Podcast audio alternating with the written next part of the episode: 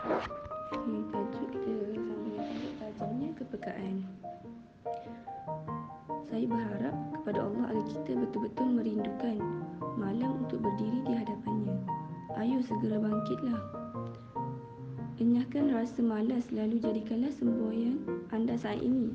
Tidak untuk kekangan bumi. Selamat datang untuk karunia langit. Sebab sini dia nak dia macam nak membaikkan semangat baliklah kan. Kan waktu kiam ni kan orang ngantuk kan. Tidur kan.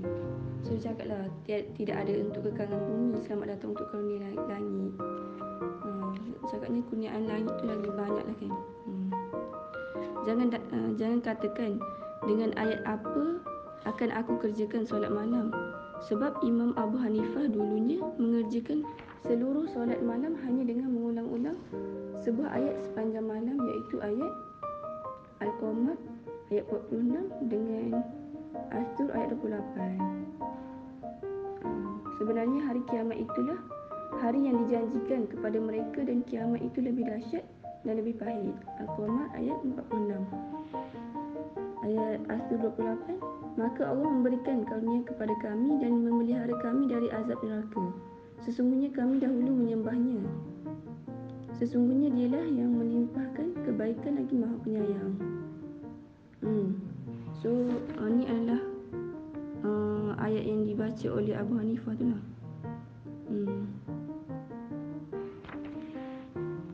uh, dia macam duk-ulang ayat ni je yang menjadikan dia untuk solat malam tu lah untuk sentiasa solat malam tu cakap ya dengan kepekaan yang tajam hal sedikit akan cukup bagi anda bayangkan bagaimana beliau menghidupkan seluruh malam hanya dengan satu ayat kemudian seluruh hidup terbentang sedemikian rupa.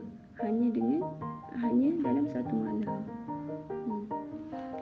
ni nak cakapnya dia macam kadang kita lebih um, merisaukan tu kan. Ha, macam nak baca ayat apa lah kan. Ha.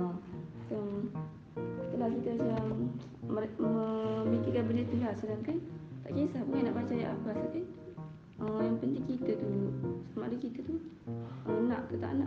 solat malam tu kan hmm, kalau tengok kat sini Imam Abu Hanifah pun uh, dia dengan ayat dua ayat ni je lah kan tapi uh, uh, cakap satu ayat tu je dia boleh menghidupkan seluruh malam tu Hmm.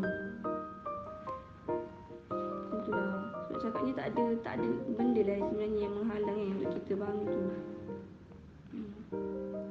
Tinggal nak ni je kan. Ha, mula-mula cakap nak kobarkan semangat kan sebab Ya susah nak bangun ni. Tapi itulah kalau betul kita nak uh, Apa Grab uh, Kurniaan langit yang banyak yang Allah nak uh, Bagi kita tu Maka kita akan bangun je kan?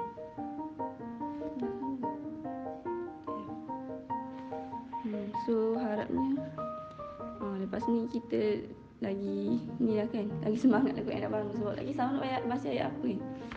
Baca ayat yang paling pendek kita ke? Satu ayat je kot Oh. Eh. Tu Imam Abu Hanifah baca satu ayat je. Hmm. So nak cakapnya Okay je lah kan. Hmm. Terus je lah uh, berbuat tu. Sebab Allah tengok usaha kita kan sebenarnya. Hmm. Pak teknikal tu ha, tak kisah je. So insyaAllah tu je lah kan uh, hari ni. Kita sama-sama